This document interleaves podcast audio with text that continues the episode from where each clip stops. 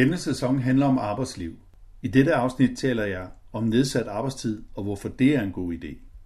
Samtalen er fra Radio 24 den 24. april 2014. Rigtig god fornøjelse. Vi starter med en af de store historier i dag, og vi har tænkt os at fuldføre, gennemføre det her uden kritiske spørgsmål.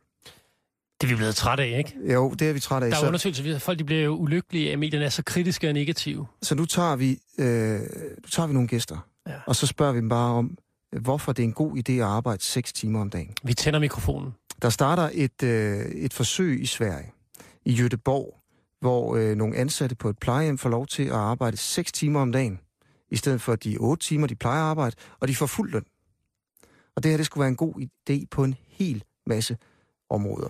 Øh, Anders Fogh Jensen, øh, du er filosof. Kan du give mig nogle gode argumenter for, at vi kun skal arbejde 6 timer om dagen på eftermiddag? Et klassisk argument, det er, at når man spørger folk på dødslejet, hvad de ville ønske, de havde gjort noget mere, så er det sjældent, de siger, at de ville ønske, de havde arbejdet noget mere.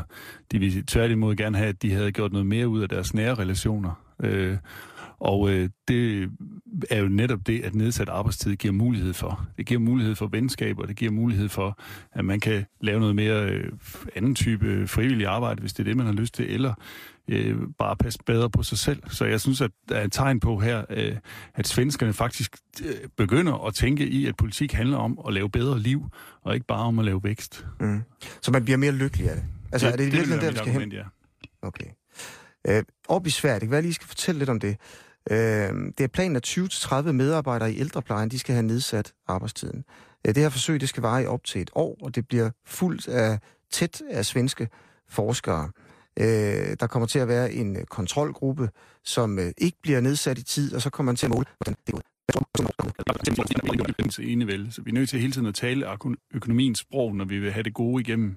Øh, jeg tror, at der vil stå, at vi har målt det, og det er lidt usikkert, om, om det virker, og ja. jo, det er nok blevet, de har ikke så mange sygedage og sådan noget. Mm. Men Øh, jeg tror også, noget, de måler på, det er sygefraværet, ikke? Altså, det er, jo, det er jo det helt store ting her. Ja, og der, der er jo nok en del af sygefraværet, som er sådan en skjult form for restitution eller sådan noget, som man jo så vil formentlig, man vil bedre kunne restituere, hvis man arbejder noget mindre.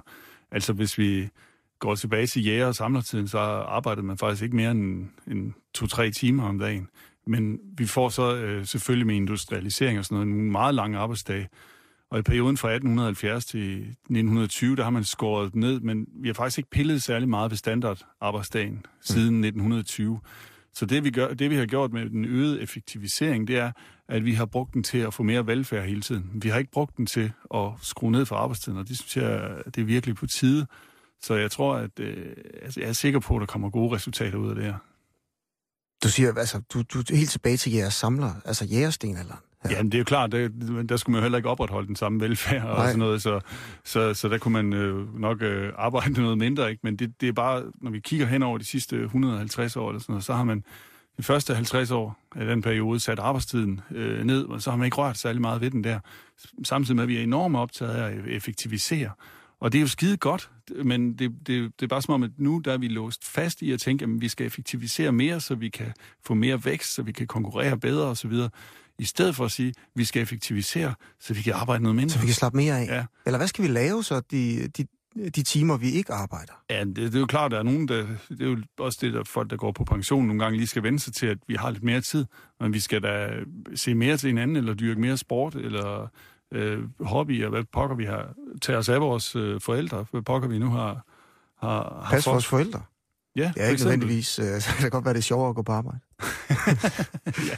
Der fik jeg lige til lov, der vaske det. Ja, men måske skal, man, øh, måske skal man lige vende sig til at være sammen med sine forældre, det kan ja. godt være. Det er jo et enevælde, vi udfordrer det her indslag, som, ja. øh, som fru Jens var inde på. Altså alle er jo enige om, mm. mere eller mindre, ikke? at vi skal arbejde mere og være mere effektive. Mm. Ikke?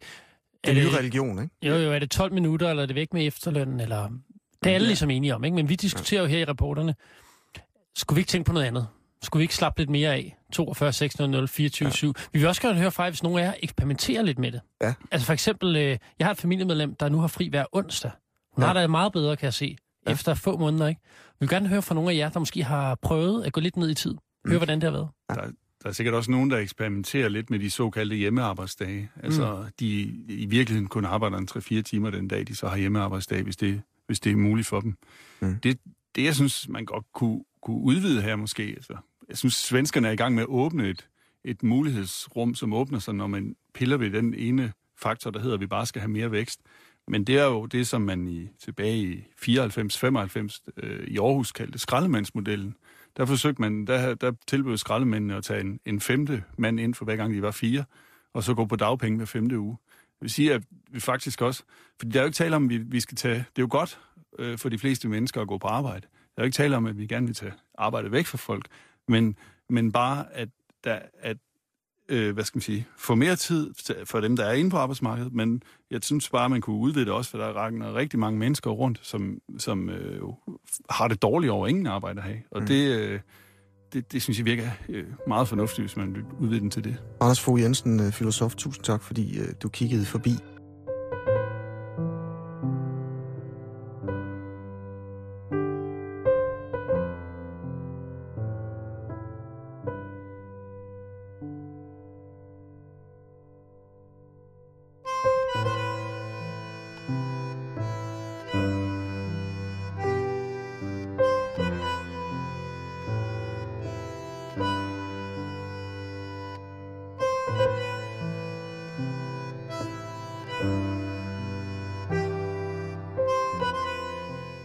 Du har lyttet til Filosofens podcast.